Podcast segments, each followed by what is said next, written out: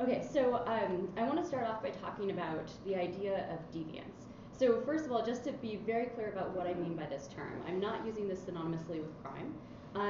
Instead, I mean it kind of in the ways that you usually would think about it, or that normal people would usually think about it. Not, you know, academics aren't really normal, but like, you know, connotations of weirdo, freak, asshole. Like those are various forms of deviance. Typically, what we kind of include in this category of behaviors is it's something that's atypical, it's out of the norm, it's not normal, abnormal, and it's usually deemed to be problematic. So it's either considered immoral or harmful, or just bad in some way. But I want to make clear that it's not necessarily objectively harmful. It's not necessarily, like, it's hard to be objective about morality, but it's not something that's objectively bad, but it's something that people believe is bad for whatever reason. So it's not necessarily illegal, immoral, harmful, and so on. I also want to kind of clarify this general type of deviance from other forms of deviance that people have used in the literature, including things like elite deviance or positive deviance. Innovation, kind of by definition, is in some form deviance because it's kind of atypical, but it's a lot of times seen as, you know, a good thing. Like we have, you know, schools of innovation, centers for innovation, innovation grants, and so on. So I'm very specifically talking about what we might think of as negative deviance, but usually that we just call deviance.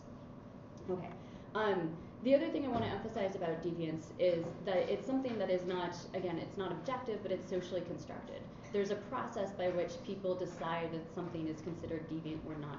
So this is some underlying process. And for this, I'm going back to Howie Becker's work in his book on labeling theory, where he explains that deviance is the product of a process which involves responses of other people to the behavior. So it's a kind of a dynamic model rather than the static thing of you are a deviant, you always will be a deviant, and so on.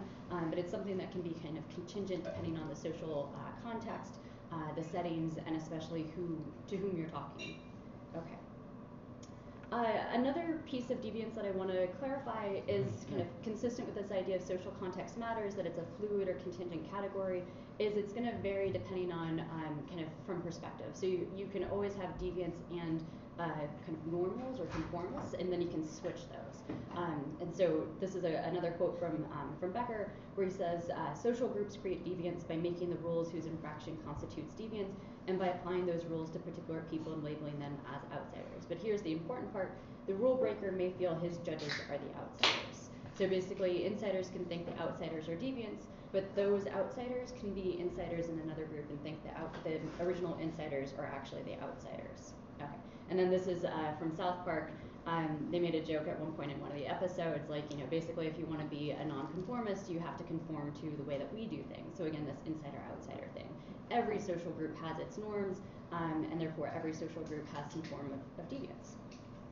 Okay, so the kind of problem, though, is that people have kind of, I don't want to say stopped because that's too official, but basically people stopped studying deviance.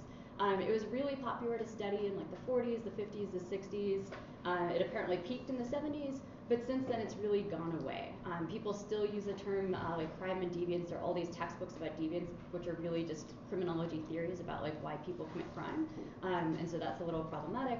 But just to kind of show you a couple of indications. So this is a Google Ngram. You can very easily run these on Google. They're not supposed to be like, you know, the most you know, rigorous level of data collection, but it's just kind of meant to be an illustration of, from my read, this seems to be fairly consistent with what's happened in the literature. So it was kind of really popular mid-century, and then it's kind of declined since then. So this is a representation over time, kind of starting in 1800, of all uses of the terms deviant and deviance.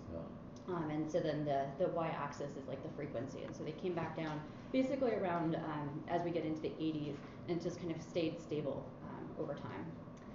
Just to give you another sense, because, you know, this is the frequency of these words in all books that have been scanned by Google. So just to get a sense of some other things, I've added in the term social control, which beginning around the close to 1970s is pretty similar in terms of its use. So oftentimes we use deviance and social control together. And so this gives you another sense of kind of what's happening. It kind of went up around the 60s and then kind of leveled off as we get into the 80s. I just wanted to throw in like how much of this is because of disciplinary differences. Again, kind of not making any super rigorous claims, But kind of just for comparison, we can see criminology kind of goes up a little bit in this period, but not so much, and then it keeps going up. So, you know, that's an interesting trend. But what's really going on, or what I think is really going on here, is people within the field of sociology are not talking about deviance anymore. So in mid-century, sociology was really like the place to study deviance. Criminology as a separate field hadn't really emerged. Like, that's really in the 1970s where criminology splits off.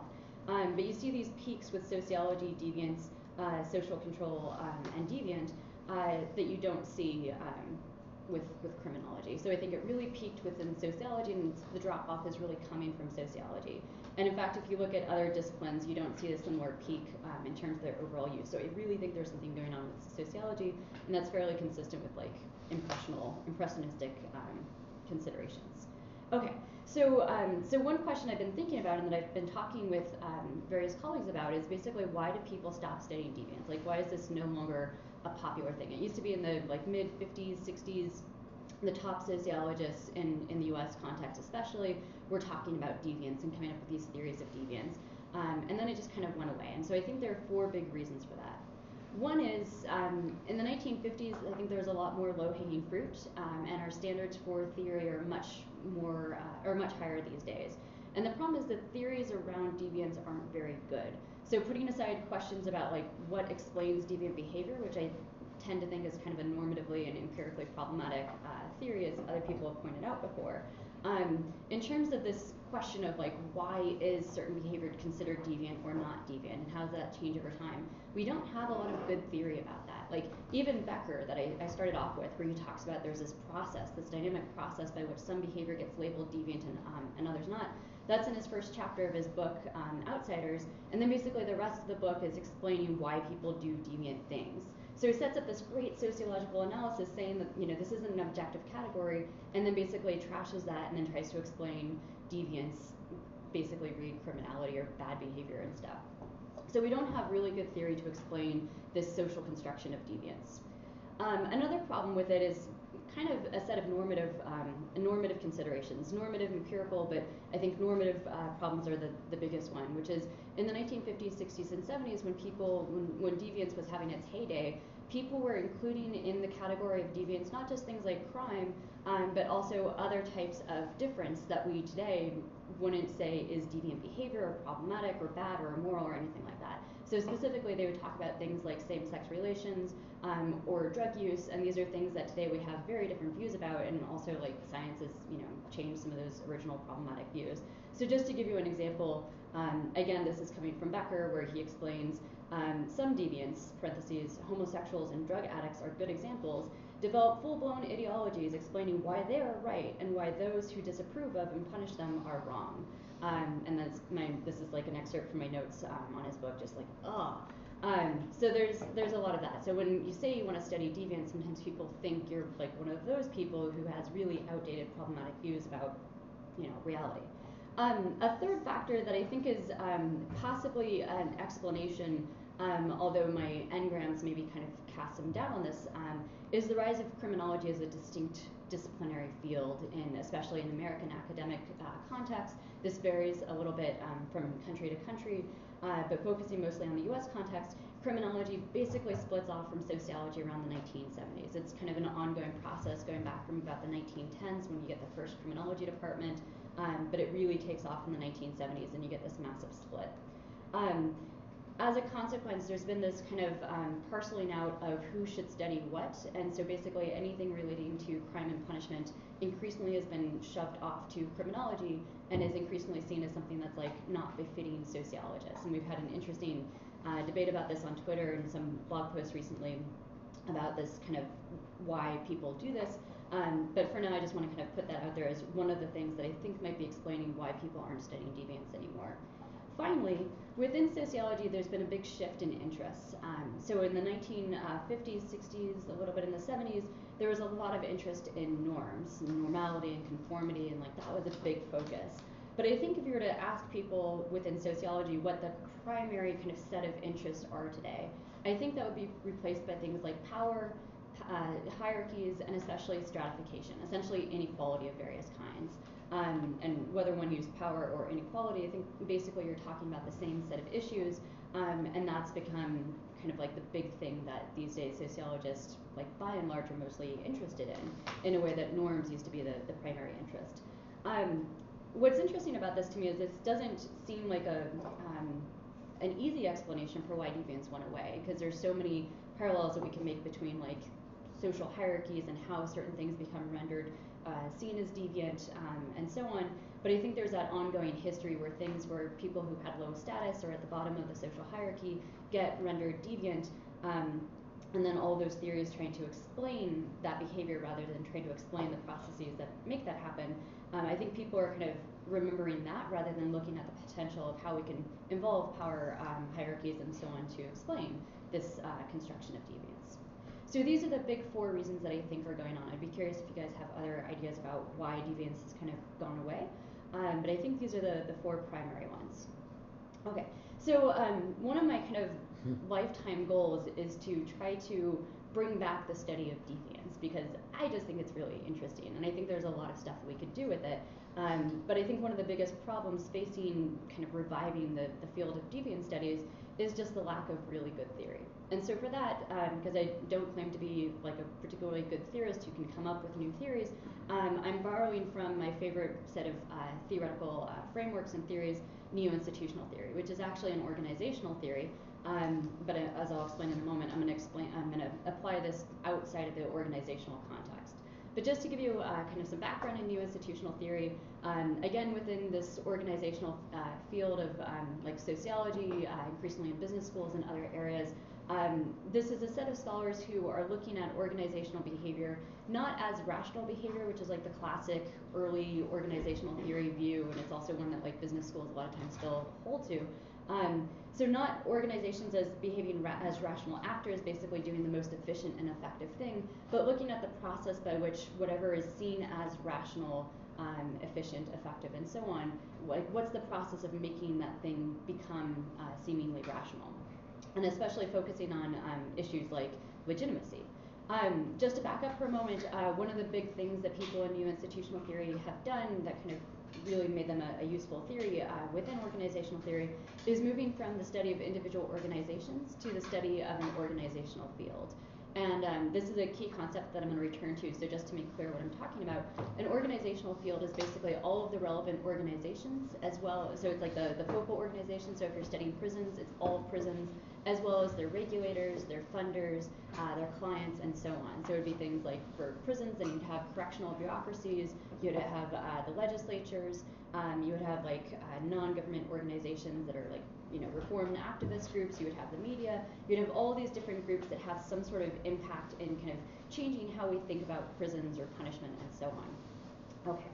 Okay. The other thing that they do in kind of looking at this field is they look at how organizational behavior is really shaped by norms and expectations about how organizations should behave, which neo-institutional theorists argue basically takes place at the field level. So it's in the interactions between these different types of organizations, their funders, regulators, and so on, that we kind of come to this consensus within a particular field about what constitutes the right, the efficient, the moral, the effective way of doing something.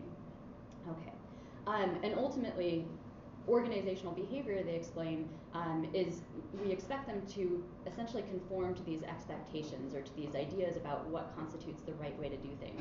Because if they don't, ultimately that organization will lose legitimacy, will lose funding, will lose accreditation or whatever, and ultimately fold up and go away. So legitimacy becomes this really big concept. Okay. Another big thing that they talk about is the rise of institutional isomorphism. The super jargony term basically means homogeneity. Essentially, all organizations within a field are expected to look, act the same way. So like all schools, all prisons, they all tend to look the same, at least in any given historical era. So like you go into a kindergarten classroom and they all kind of look the same. They have the alphabet, they have the chalkboard and all that. So this is institutional isomorphism. Or the phrasing that DiMaggio and Powell use when they introduced this concept, the striking similarity of organizations within a field. And they argue that this outcome of institutional isomorphism is caused by these strong pressures within the organizational field to conform to certain sets of expectations. And these pressures come from professionals, they come from funders and regulators, they come from a general uncertainty about like what should we do, like really what is the most efficient, the most effective, the right way to do things. And so these different sources of pressures within the field kind of help to shift everybody in the field to conform to this expectation, and then also kind of contribute to the construction of those organizations that don't conform as basically deviant or illegitimate, and then ultimately they go away. One of the kind of side processes of how this happens is also the creation of rational myths. These are generally inaccurate, or at least not evidentially motivated, or they have weak evidence to support them, claims about what's the most efficient way to do something. So a big one from my childhood was DARE, drug abuse resistance education. Just say no. Lots of money was spent on this, forcing fourth and fifth or sixth graders to take this course. And the idea was if you just give out this course, then kids won't do drugs. And lo and behold, turns out all the evidence that has evaluated this say that doesn't work, that was a complete waste of money, and yet in some cases they still do it. But I'm sure you can think of other examples where we have these rational myths where here's the right way to do things, and people believe it, and they spend money on it, and it turns out not so much. The other one from my childhood was fat-free diets, and now we know so much better. Okay, so this is kind of something we can see in a lot of different contexts. And again, most importantly, if you fail to adhere to these norms, this becomes a massive legitimacy problem for organizations, which can ultimately be fatal. Now, even as I'm saying this, hopefully you can already see the parallels to the idea of deviance and social norms. So basically what I want to do is take these concepts and apply them to essentially the individual level, still looking at, you know, the field, but basically we don't need organizations to use this theory. And so I want to see what happens when we put this, this theory into a different context and try to come up with a theory of deviance. Okay, so specifically the project that I'm going to talk about is my attempt to use neo-institutional theory to understand the social construction of norms, and you know, the flip side of that, the designation of what constitutes deviance, specifically in rock climbing. So some steps that kind of I see as part of the neo-institutional kind of approach is you want to map out the field, figure out who the main actors are, you want to identify what the pressures are to conform, and you want to pay attention to those perceptions of what constitutes rationality, kind of see are those objective ideas or are they kind of socially constructed as well, and what role legitimacy plays in these processes. Okay, why rock climbing? It's just awesome, that's like the real reason, but it's actually a really, really good topic. So I'm hoping at some point to do a book on this. There are gonna be like a bunch of different chapters, kind of breaking off different chunks of this.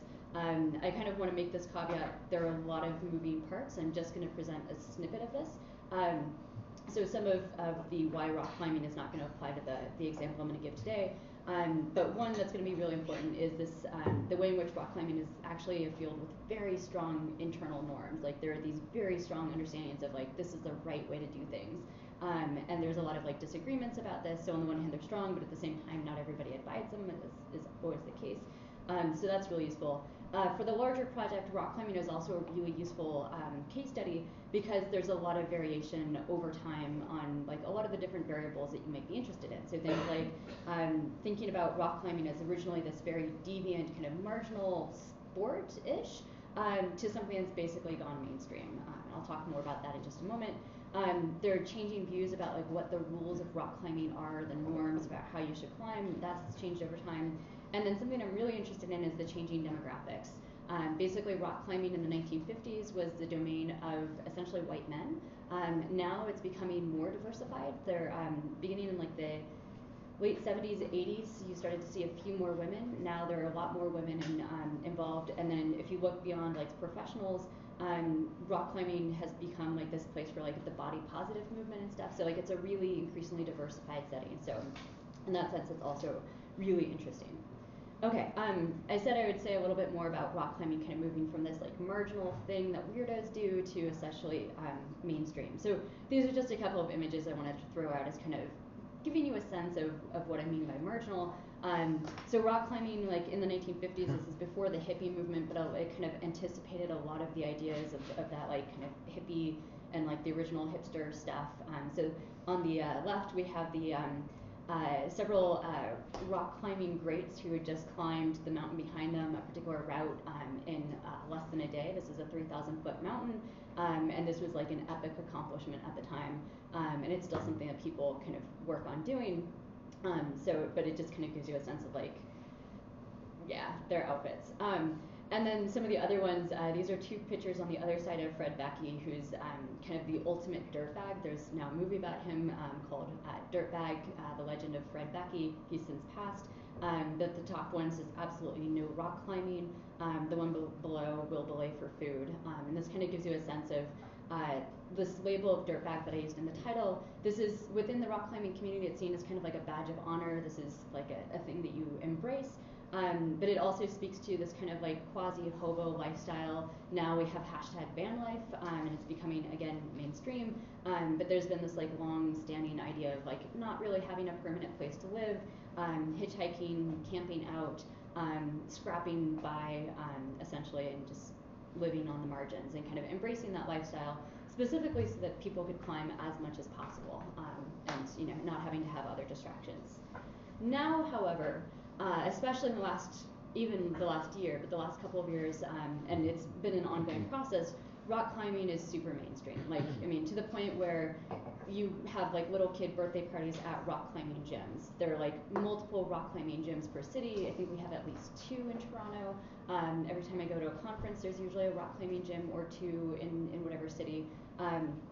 In addition, we've had just in the last like 2 years, there have been mainstream movies with like massive releases. So Free Solo came out, The Dawn Wall came out. They're like both now available on iTunes. The Dawn Wall is about a late 2017 climb. Two climbers climbed the mountain that I actually showed. This one on the side, a really really difficult route on this mountain. They were the first ones to use a particular technique to climb this mountain, and it took them like 17 days, and they finally did it. And so a movie was made about it.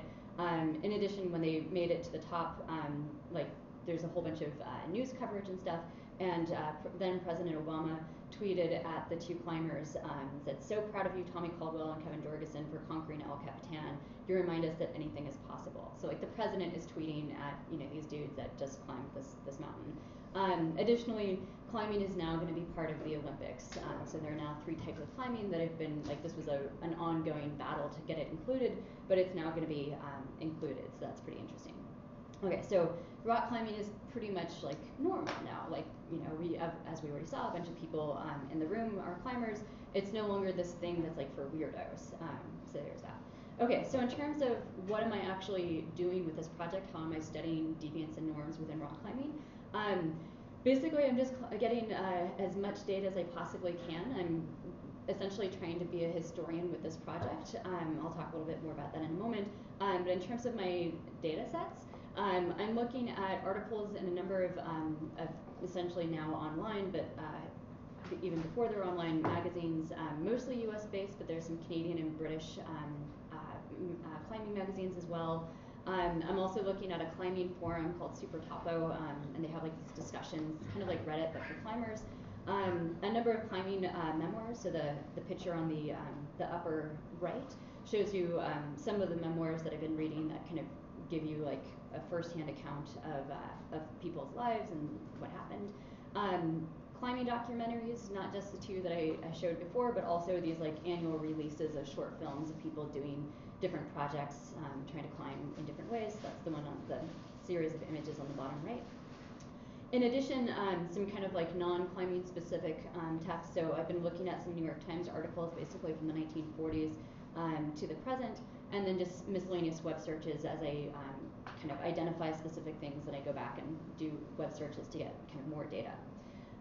In terms of the kind of specific method I'm using, for everything that I look at, I'm trying to triangulate. So I'm trying to get multiple sources on any given kind of episode or thing that I find to kind of get different viewpoints. In general, I'm using content analysis and analytical memos. Essentially, I'm using the tools of ethnography, but applying them to kind of a historical and not exactly archival, because I'm not going to any archives, but in that sense, historical data, primary sources, and so on. And this kind of process of using the tools of ethnography, even though I'm not interviewing anybody, I'm not like going out and observing. I don't go to the climbing gyms to observe. So like that process of basically borrowing those tools is something that I've been developing as a technique to kind of help shore up some of the kind of problems with historical methods in a social science context. In general, what I'm looking for is basically any sort of statements and reactions about kind of norms or rules about climbing. So like when people say like, you know, somebody gave me pushback about this particular thing, or when people are discussing what the right way to climb is. But always I'm looking for discussions about the right way to climb or the right way to be a climber. And then beyond that, beyond these just general statements, I've been especially interested in kind of what I'm calling episodes, or this is kind of a version of something called the trouble case or the case method that goes back within the law and society field, the interdisciplinary study of law, looking at kind of cases of trouble and then studying those. And so this is kind of a technique that I'm borrowing from them. So I'm looking for these specific episodes where there's been some sort of like problem that people then step back and debate and kind of use that as a window into figuring out what the norms are and how people resolve any tensions about those norms. Okay. So my findings. So I want to kind of start off with, if this was a quantitative project, this would be like my descriptive statistics portion. So, so one of the steps is just to kind of map out the field, like who are the actors involved. And I should mention that for my for these kind of field mappings, these are not supposed to be like super specific because it's actually really hard to represent the field in these bubbles. But this tends to be how people represent fields. But just to kind of walk you through this, if you think of the big square as essentially the field of like the climbing field, there are kind of these niches within each field, but they're also overlapping, which is kind of why that's so messy. So on the one hand, especially like today, and you could definitely do this over time and see like variations, but if you were to do a snapshot today and kind of think of this as like the US climbing field, we have sport climbers, we have speed climbers, free soloists, boulders, trad climbers, aid climbers. And then kind of off to the side, like European climbers who also do a bunch of these other things, but I just wanted to like make clear that they're also in there. A lot of people like obviously travel to do climbing, so like people go to Morocco, people go to like parts of Canada, people go to Yosemite Valley in the US. So there's always some like international variation going on. Just to explain some of these terms, sport climbing is essentially going up a mountain or a wall, usually not like a very big route, usually like 30 to 150 feet with fixed bolts, so it's considered like the safest approach to go in. You're roped in, you clip into these bolts and you just go up, and it's a way to do like really hard climbing but without kind of the possibility of like falling and ripping out your protection from the wall and like going splat. It's particularly popular and it's one of the like the main methods that you do in a climbing gym, so there's that. Bouldering is something where basically you climb big boulders. Like I used to, my husband when he was first doing bouldering, or just imagine him like climbing to the top of like a 5-foot rock or something like that, and just like getting on top of a boulder. That's not what it is. Outside, it's basically you usually go up to about 30 feet on like a pretty big, you know, close to house-sized boulder, and you just climb up the rock, but you are not roped in. And then like in a gym context, this might be a wall of about 30 feet. Again, you're not roped in, you just climb up and then you kind of climb back down or jump down if you have no respect for your knees. Free soloing is the one that people oftentimes confuse with some of these other techniques. This is where you climb without ropes. So it's considered like the most objectively dangerous. Historically, people wouldn't climb big walls that way, but increasingly that's becoming a thing. Speed climbing is basically using any of these techniques plus some others and just getting up as quickly as you can, so sometimes kind of as a competition, sometimes just as a way to like test yourself. Trad climbing is basically just the opposite of sport climbing. You go up but you put in your own bolts and stuff, so it can be a little bit more tricky, a little bit more dangerous, and so on. And then aid climbing is kind of like the old version where you have like these massive bolts and you kind of climb on these nylon ropes and stuff, and you do less climbing on the mountain itself, and you more kind of climb the tools that you bring with you, so it's a little different. Okay, so the point is there are these variations. It's okay if you don't remember what each of these are, just that there are different approaches. So this is kind of the field of like the main ways that people do climbing. If we were to kind of step back and go beyond the field of climbing and kind of bring in the outside world, there are a bunch of other groups that become important, especially for the study of norms. So, so if we have at the center climbers, and again, I want to remind you that these are a lot of times like not like the overlap. There's sometimes more overlap than is represented here. Okay, so you have climbers at the center. Then you have things like funders and sponsors, increasingly professional climbers, especially like starting in the 80s, maybe the late 70s, started getting sponsored by like The North Face or Patagonia, Clif Bar, and so on. So you have people basically giving money and gear to professional climbers. You have climbing advocacy organizations and nature organizations. In theory, these obviously could be separate, but a lot of times they're increasingly combined, like the Access Fund is trying to protect climbing areas, and part of that also kind of includes environmentalism. Then you have regulators. So this might be like the, in the case of like national parks in the US, these might be park rangers. Sometimes it's just like regular authorities. So like in the state of Hawaii, at one point they prohibited or closed a bunch of cliffs and just said no more climbing. So basically some sort of governing authority that says like yes or no, you can do climbing, how you do it, do you need like a license and so on. Then we get things like mainstream media, so like New York Times, Time Magazine, and so on. Or one example that actually won't come up, but Playgirl magazine, that actually became one of my data sets. Fans, of course. Then we have like the climbing media specifically, so like the magazines that I mentioned, like Outside, Climbing, All Climbing, Rock and Ice, and so on, and that completes the circle. So there are a lot of different kind of groups that are having their say and kind of influencing the norms of climbing, and are also responding to the kind of trends within climbing. Okay, going back to neo-institutional theory and kind of adapting that to this particular context. So basically, I'm taking these kind of the original theory of neo-institutional theory from institutional isomorphism, so these specific pressures. So the ones on the sorry, on this side for you, on the left side, these mimicry, normative, and coercion. Those come specifically from neo-institutional theory, and to some extent, the rectangles that go with them are also from neo-institutional theory. But I'm just kind of tweaking the actors a little bit. So, so neo-institutional theorists, for example, say that funders and regulators are basically responsible for coercive power. They usually tell people, organizations, like, we'll give you money to do this thing, or if you want to be accredited, this is what you have to do. So this is pretty easy to adapt to climbing, because it's basically the same thing. We will give you money to do what we want you to do. So, like, you know, we will give you money to wear Patagonia gear or whatever, or we will give you money to, like, go and climb this particular wall or something that we think would be really cool. Authorities or regulators, we have the authority to make you do what we want you to do, or by extension, not do. Professionals and experts in the neo-institutional context, this would be like professionals like, you know, academics, it could be professional associations, but basically the idea is these are people who have the training, the knowledge, the expertise to basically say what the right thing to do is, like what the most efficient, the most effective way, and so people listen to them because they want to do the most efficient thing. Okay. So again, kind of relatively easy to extend to the climbing context with some tweaks, probably not talking about like professional organizations and so on. And then finally, this is one that's kind of the interesting kind of tweak. Within neo-institutional theory, there's this understanding that basically when people are uncertain about the right way to do things, or organizations, I should say, they'll basically turn to the biggest, the most successful, but basically the kind of industry-leading organizations out there, and they'll just copy whatever they're doing. And the idea here is they're successful, they must know what they're doing, so we're just going to copy what they do. In this case, we can think of this as like the pro climbers, the most successful climbers. Okay.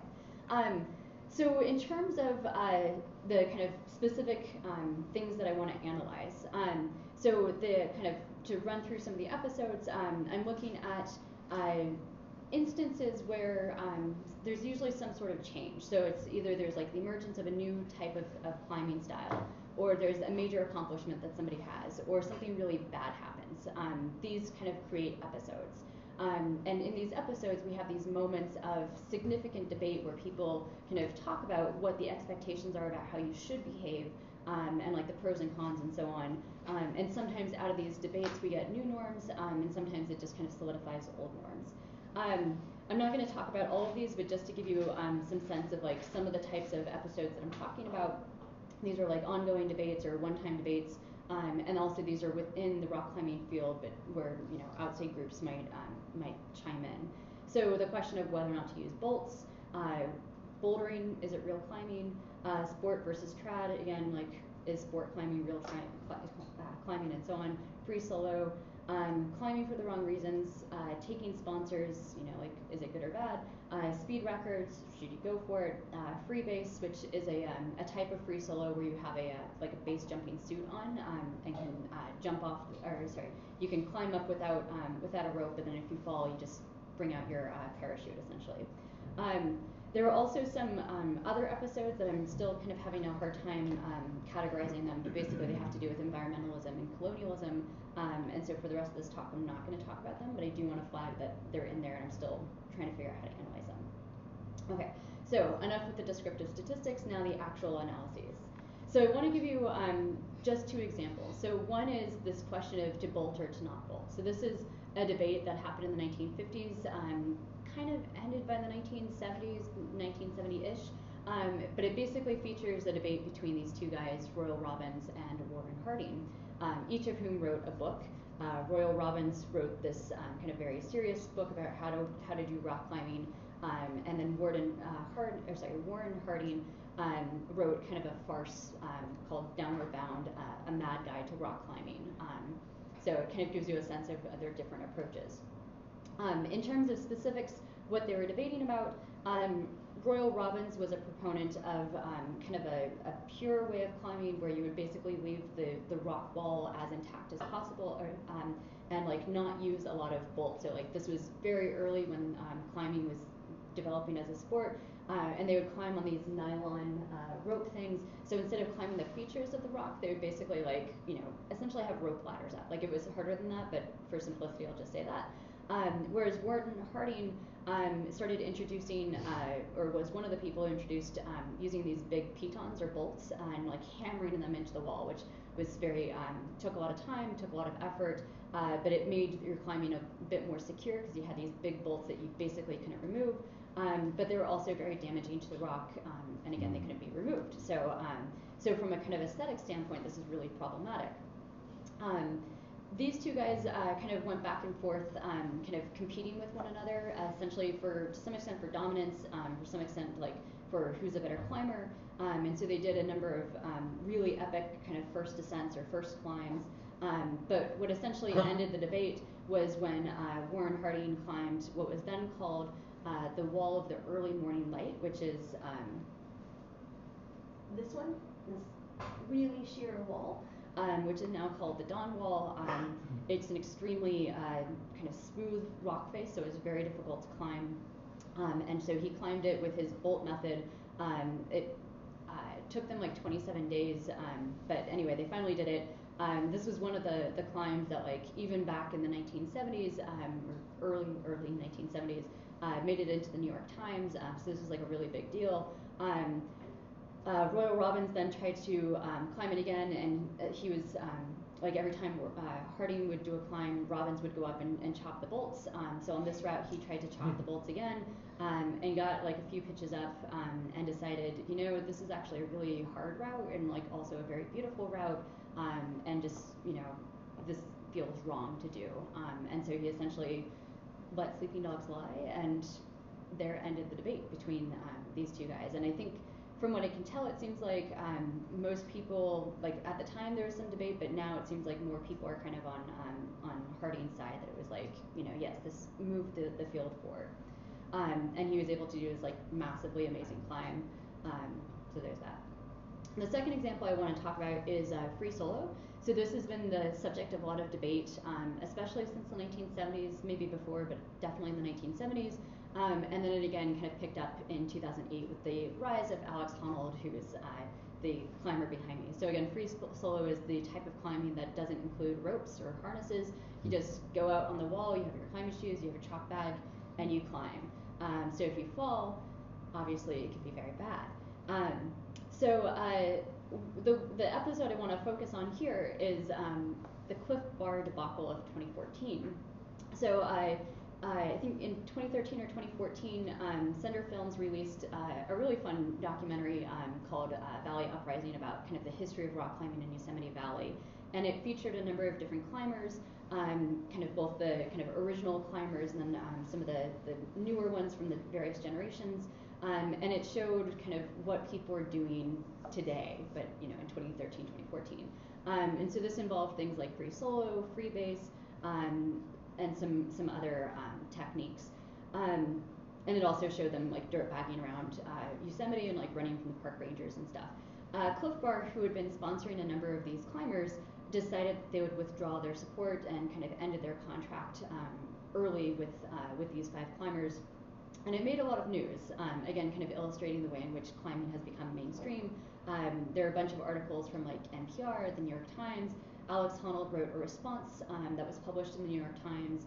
This was covered by the climbing journals as well, so it kind of created a lot of debate. And then my favorite is this one where people pointed out that like basically the Clif Bar logo doesn't show any ropes, and so it's kind of hypocritical of them to withdraw. Oh, and sorry, I didn't explain. The reason Clif Bar gave is that they decided that, that these people were doing, the type of climbing they were doing was too dangerous and they didn't want to endorse it.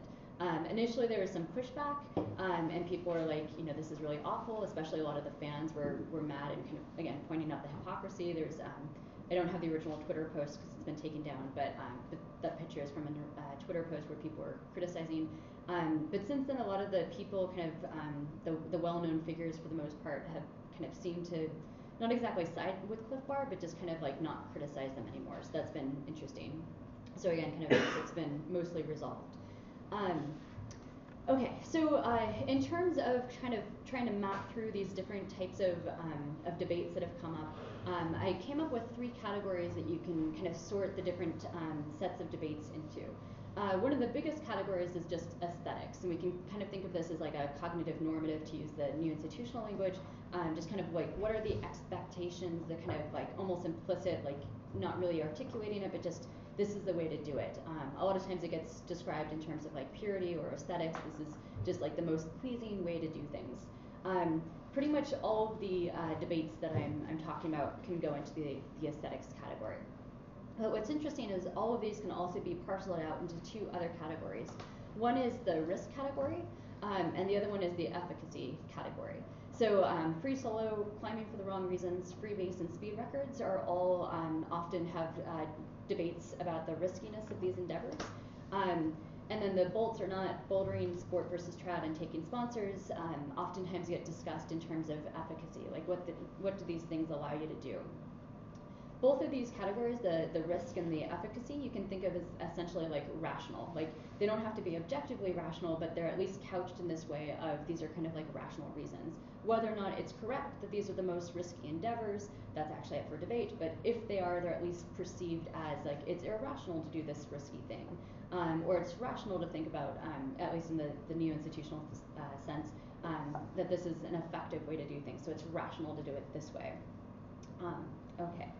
So, so this categorization is interesting because if you were to kind of map out these different, like what happens over the course of these debates, there's an interesting trend, and I'm really curious to see if this picks up, but so far all of the debates that I've gone through kind of stick with this pattern. So if you start off with the top, you start off with some sort of claim that basically this is a bad thing to do, this is the wrong way to do climbing, this is the wrong way to be a climber.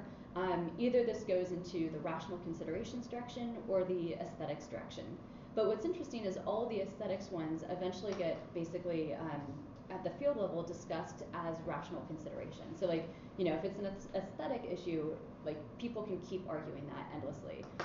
So instead, they usually get resolved by these rational considerations. So think back to the Royal Robbins and Warren Harding debate. Like ultimately at the end of the day, it was, hey, bolts actually let you do some pretty epic climbs, so in that sense, we'll let it go. And then likewise with the Clif Bar thing, it basically becomes this like issue of risk rather than like aesthetics, and that becomes the dominant consideration. Once you go from rational considerations, then it goes into the too risky or highly effective. Now, if you go back to who are the groups that are making these determinations, so the kind of rectangle that's on my screen purple, but here is kind of a grayish color, that's kind of like just the general field as the background. But then you have this one is the kind of pinkish one is like the funders. They tend to be more interested in this risky stuff. And then in terms of the successful climbers, they tend to be the ones determining the highly effective. So if you look at like which types of arguments are brought up by which groups, it tends to be parceled out in this direction. And then I didn't mention this one in the background is supposed to be just like general climbers. So general climbers as opposed to like professional climbers, but like they think about both the rational considerations and the aesthetic considerations, but in terms of once you break it down between the rational considerations and the efficacy ones, the funders are pretty much on the risk side, and then the successful climbers kind of break out with the highly effective stuff. Okay, so to kind of wrap things up, so I think we can apply neo-institutional theory to other settings beyond organizational settings and kind of get some headway on the deviance understanding. There's definitely some limits to this.